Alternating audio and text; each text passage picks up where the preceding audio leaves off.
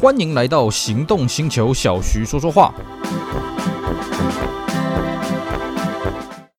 Hello，大家好，我是 Celsius，非常高兴呢，又在这边跟大家空中聊聊天。今天呢，我们照样来介绍当年的经典车款。我们今天的主角是谁呢？我们今天的主角是一九十。呃，这个 E 哈是 A B C D E 的 E 了啊，用大陆话来讲叫 A B C D E 的 E 啊哦，这个不是这个 Mercedes-Benz 的这个 E90E 啊，不是这个东西啊，不是幺九零啊。我们来讲的这个是 Toyota 的 E90 的这一代 Corolla。好，我相信呢，这个如果你是台湾的车友，哎，你听到 E90 的 Corolla。嗯，你可能会觉得有点熟又有点陌生啊。那我如果用另外一个讲法，就是和泰呢最早从美国进口的这个卡罗拉，也就是本地所称的俊杰卡罗拉，哎，你肯定是有印象了，因为这款车呢在台湾俗称叫老卡啊，它这个坚实耐用啊，省油好开啊啊，立下了这个许多不败的神话，甚至时至今日呢，哎，还是有一定的数量在年轻人手上流来流去。我个人呢也是相当的推荐啊，这个如果年轻人呢想要来玩玩。看这个丰田的车子，想要玩看手排，那么这个美规啊进口的这个 Corolla，我个人是非常非常推荐的了啊，也就是我们今天主角 E90，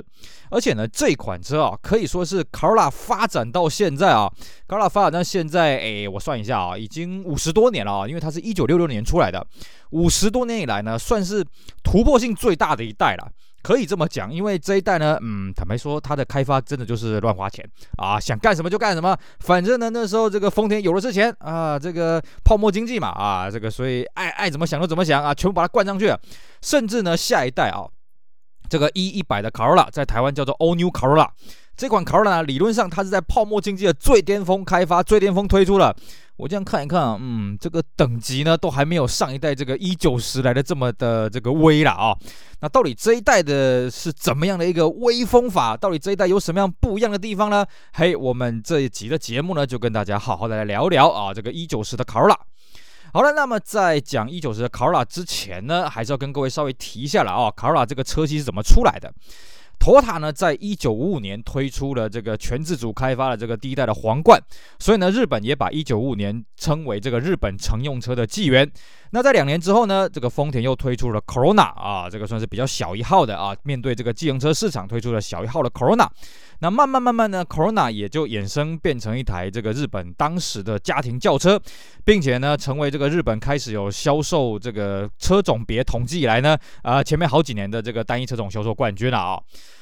那么 Corolla 这个车子呢，是在一九六六年年底才出现的哦。其实一九六六年对日本人来讲也是一个很重要的一个纪元呐啊。当年呢被称为买 car 元年啊，就是说从那一年呢开始，这个众多车厂推出各种有的没的这个前座买家的车子。毕竟呢那个时候离二次大战结束已经二十年了啊，日本已经经历波呃经历过好几波的这个景气的繁荣，所以大家呢开始有办法买得起车，车子也全面。进入了家庭轿车以及个人轿车的这个时代了啊，在那一年呢，首先开第一枪的是什么？是尼桑推出了 Sunny，接着呢，这个马自达也把它的 Familia 拉大到一千 CC 啊啊，这个非常的呃，这个车格呢就算是这个直接对上去了。然后速巴鲁呢也推出了一款轿车，哇，把这个极具的市场炒得非常的火热。Toyota 呢算是比较晚出现的，不过没关系啊，这个后发先至，因为呢，Toyota 这个一开始是歪打正着了啊，那后来呢，反而变成它竞争优势是什么呢？我们刚刚讲的哦，大多上的 Bluebird 啊，还有这个马自达，还有这个 Subaru 呢，他们都是一千 CC 的车子啊。那 Toyota 呢，它这款 Corolla 是一千一百 CC 啊，所以呢，它在行销上面，它推出一句话，就是说多一百 CC 的这个余裕啊，就比较比较，人家都是一千，我是一千一。那各位会想说，哎，Toyota 这么狡啊，呃，故意开发一个一千一百 CC 的。为什么我说是歪打正着呢？因为 Toyota 它一开始其实它也没有想到要开发一千一百 CC 啊，是开发到一半觉得说，嗯，我们这一代的 Corolla 呢要外销。基于这个北美市场啊，毕竟以前皇冠在北美市场外销这个一塌糊涂啊，啊，我们一定要扳回一城。所以呢，针对北美市场的需求，他们觉得一千 CC 可能不够了啊，必须要拉大到一千一百 CC。那正好呢，那时候情资也显示，嗯，对手都是要推出一千 CC，嘿嘿，那我们做一千一百 CC，刚好比他们大一百 CC 了啊。而且那个时候的卡罗拉，它的思维很先进啊，就是它不只是一千一百 CC 啊，比别人多一百 CC，而且它采用的是四速的地排。当年那个时候啊，大家都是三速的这个上手排，就是在方向机柱排档的了啊。那卡罗拉它推出了四速的地排呢，哎，看起来就更加的性能化了。再加上它的排气量够多一百 CC 啊啊，所以呢，它的这个调性呢就跟其他对手就不大一样。甚至它的底盘呢也是搞这个前面麦花臣啊啊，前面麦花臣在我们现在来讲已经算是个很普遍的东西。这在当年啊。卡罗拉是第一台托塔推出这个前麦花臣的车，甚至在当时呢，哎，这个用前麦花臣的车都不多啊，只有 Honda 部分的车型用。为什么？因为它对于那种烂路的克服的能力啊，其实不是很强啦。托塔为了这个搞这个前麦花臣呢，也是花了很大的苦心的啊。那么再接一些夯不啷当的东西加上去之后，卡罗拉果然一出来就变成一个话题的一个代表作了啊，这个销售量就非常之好啊。但是那个时候它还没有成为这个销售冠军，因为 Corona 卖得更好啊。那么这个大概就是我们跟各位提到第一代 Corolla 它诞生的背景了啊、那第一代的 Corolla 其实没有正式进口到台湾，可是我在台湾曾经亲眼看过两次啊、哦。我觉得那应该是这个留学生或者是外交使节带进来的了啊、哦。我们台湾真正正式开始进口是从第二代的 E20 才开始进口。那关于这些 Corolla 历代的这些故事呢，我们在以后的。节目呢会跟大家继续做介绍，我们这边就点到为止了啊。好，我们时间就快转了呃二十年啊，因为第一代是一九六六年，第二代是一九八七年，呃呃，我们今天主角 E90 是一九八七年出来的啊，时间快转个将近二十年了啊。那么这个第六代的卡罗拉，也就是 E90 的卡罗拉呢，它有一个很重要的一个使命是什么？卡罗拉呢在第五代开始呢，已经改成从后轮传动变成前轮传动，从 FR 变成 FF 啊。那么再来一个是说，上一代第五代也出现了所谓的 Corolla FX，把这个 Corolla 的形象呢变得更加的年轻，所以原本的 Corolla 常青的这个四门轿车的这个形象呢也要有所改变了啊、那这一代的开发负责人呢叫做齐藤明彦啊，他指出呢这一代的开发目标有四个。第一个是不会感到疲倦的乘坐舒适，第二个呢是可以冷静下来的乘坐感，第三个呢是家族可以在车内聊天的隔音宁静度，第四个呢是让人感到宽裕的配备了啊、那他有提到说呢，这个思维就跟最早最早我们刚刚讲的这卡罗拉推出的时候的这个标榜，我们多一百 CC 的魅力了啊、所以他希望呢这一代的卡罗拉虽然呃已经在日本卡罗拉那时候已经是这个连年的销售冠军了，单一车种销售冠军，但是呢他希望把卡罗拉冲破这个大众车的这个标签，他希望呢比一般大众车多一点的豪华配备啊，那么希望呢做出比大众车更高级的车子。毕竟呢，这过往卡罗拉都是开发以这个经济实用为主轴了哦。那这一代呢，希望可以提升品质感，把这个 level 呢提升一两个等级了哦。那么进一步的企划方案呢，它又进一步的明确化，就是第一个要有多样性的车体，而且性格要明确。第二个呢，内内部外观的配备不只要是卡罗拉这个等级，甚至要到更高等级，像 Mark Two 像皇冠的这种等级啊。再来就是引擎呢，要让人家觉得充分，所以要导入这个新款高性能引擎。那么乘坐起来呢，要感受到非常好的隔音啊，震动、噪音、操作、操控性呢，都可以感觉出高品质感了啊。所以我们可以这么讲了，从这些阿里阿扎这些开发目标就可以发现呢，这已经不是一台新的卡罗拉，根本就是一个啊新的这个自动车了啊，新的一款汽车了啊。那而且呢，它有标榜啊，以前为了要这个节省成本呢，会很多幅度去留用旧款的配备。不好意思，这一代呢，这个能不用就不用，能用的呢也尽量不要用啊。反正反正就是花钱就是了，反正那时候头塔有钱嘛，对不对？所以呢，他认为呢，既然这一代的卡罗拉要进入九零年代，要让他觉得头塔彻头彻尾的进化了啊，也当然他觉得说卡罗拉就是一个高级质感的代表，不再是一个国民车而已啊。当然啦，讲这个都是很容易啊。其实考拉在这一代呢，光是这个车身刚性还有噪音的抑制呢，就下了很多苦功了啊。因为我们都知道，你要如果要把车格的质感给提升呢，首先你刚性要加强嘛啊。你刚性要加强，是不是会带来车重的增加？还有你要隔音要塞一堆隔音材，是不是车重也会增加？那就不利于油耗嘛，对不对？它是呃这这一代开发过程当中，幸好了啊，这时候电脑不断的进化了啊，透过电脑来模拟了，哎，的确有效的在刚性跟成本重量呢这边取得了一个平衡。但是呢，不免俗的啊，这一代跟同一时间这个 Corona 一样了啊，就是在这个前面的底盘加了负梁啊，对于这个震动的改善大有帮助啊，车身的刚性呢也提升了这个大概一半左右了啊。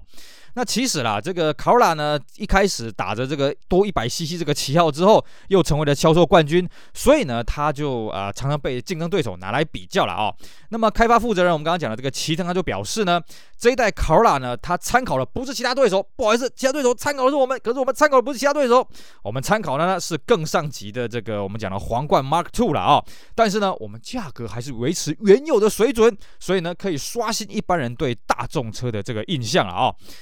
而且呢，这时候的卡罗拉已经是全球战略车了啊，在全世界非常多的地方贩卖，然后一百多个国家地区贩卖。所以呢，在开发阶段，它也到全球去做市场调查啦，全球各种极端气候去进行测试，然后呢，来决定它的车格车壳了啊。那我们刚刚有讲到啊，在上一代卡罗拉已经全面 FF 化了啊，那这一代呢，也当然就是全面 FF 化，不再走为这个 FR 的这个老路了啊。那这一代呢，这个光外观啊就有四种，我们指的是这个日规了啊，有四门的卡罗拉，四门的 Sprinter，双门的 Coupe，还有这个三门的 FX。双门的 Coupe 一会再分成两种了啊，就是 Living 跟 Terreno 了啊，所以这个车系阵容非常的庞大了啊。而具体上啊，这几款车它面向的课程大概是这样啊。Corolla 四门款呢，面向大概是四十几岁的家庭啊，而且呢，上一代的这个车格它走的是比较西洋化的风格，这一代的外形呢就走回这个日本细腻的这个口味了啊，所以它车长车宽呢稍微比上一代再稍微大了一点点，但是车高呢是降低的啊。那至于 Sprinter 四门版呢，它面向的是比这个卡罗拉四门更年轻一点的个性客户了啊。那么所以它的车型外形比较这个炫一点啊，这个车头是采这个逆逆向上扬的这种造型，然后。尾灯，尤其是五门这个尾灯啊，这个造型非常的特别啊，也就是后来所谓的 Geo Prism 的那个尾灯了啊。那还有就是它 A B C 柱呢，采用熏黑的造型啊，更让人家看起来好像是一个悬浮的车顶。至于这个双门版的 FX 呢，它企图成为这个 Top of Two Box 了啊，所以它的外形呢跟四门截然的不同啊，而且尾巴非常圆润。至于这个双门的 Coupe 呢，啊，这个当我们刚刚讲分这个 Terreno 跟 Levin 了啊，Terreno 就维持这个跳灯式的造型，Levin 呢就维持这个固定大灯的造型了啊，而且呢，它这一代希望可以吸引到一些女性的课程，所以做的比较柔性的一些诉求了啊。那么内装呢？啊，根据车型的关系呢，也是有不同的变化了啊。本来呢，一开始是有想说，哎，是不是我们卡罗拉跟 Sprinter 既然外观不大一样，是不是内装也也搞不一样了？后来我们在实证上发现了啊，其实不需要了啊，就是它其实卡罗拉跟 Sprinter 内装是一样的啊。那它的内装开发的标语呢，这个有两个字啊，叫做 Cozy 跟 Mature 了啊。那衍生出三个关键字，一个叫 Fusion，一个叫机能美，一个叫 Human Space 了啊。这个我们跟大家稍微解释一下啊。Fusion 就是所谓的融合意思了啊。他说车内的造型呢，要统一一个风格，这整体呈现出一个高级的品质的感觉哦。因为上一代的卡罗拉，各位可以去看哦，第五代卡罗拉的内装呢，非常的混乱啊。当时可能是因为八零年代还在初期，还在摸索了啊啊，有什么就全部丢进去了啊。所以呢，这一代他认为说内装的视觉感要统一啊啊，不要给人家那种杂乱的感觉，而且呢。在机能美这个部分，就是说它要兼具啊实用性，而且呢还有这个流畅感。比方说它的仪表板上面有置物空间，你在放东西、在取东西的时候，是不是可以非常流畅，跟这个外形呼应呢？哎，就是所谓的机能美。那还有就是。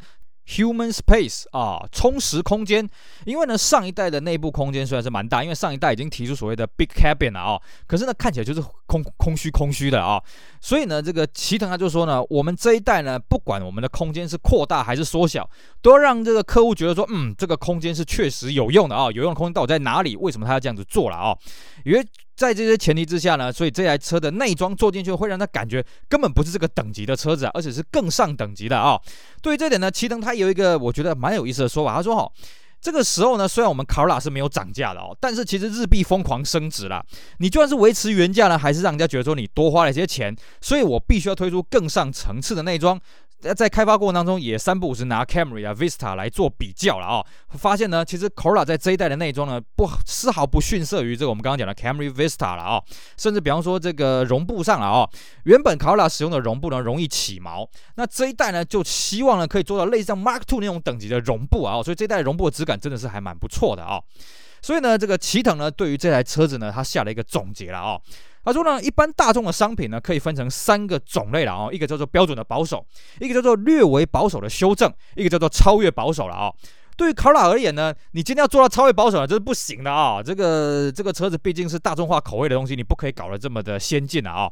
那你要脱去老气横秋呢，啊、这个脱离大众车的固。固定印象呢，当然是一个努力的目标了啊。但是呢，如果就算你做到是那种保守型的修正呢，对卡罗拉来讲，可能还是这个太刺激了一点啊。所以呢，卡罗拉在这一代虽然它的这个质感是大幅的提升，可是整体而言，它还是介于标准保守跟保守修正的中间啊啊。所以呢，它。精准定位在这边，希望可以在市场上呢获得大放的异彩。这是的这个齐藤，他在这个最后为这个卡罗拉下了一个总结了啊。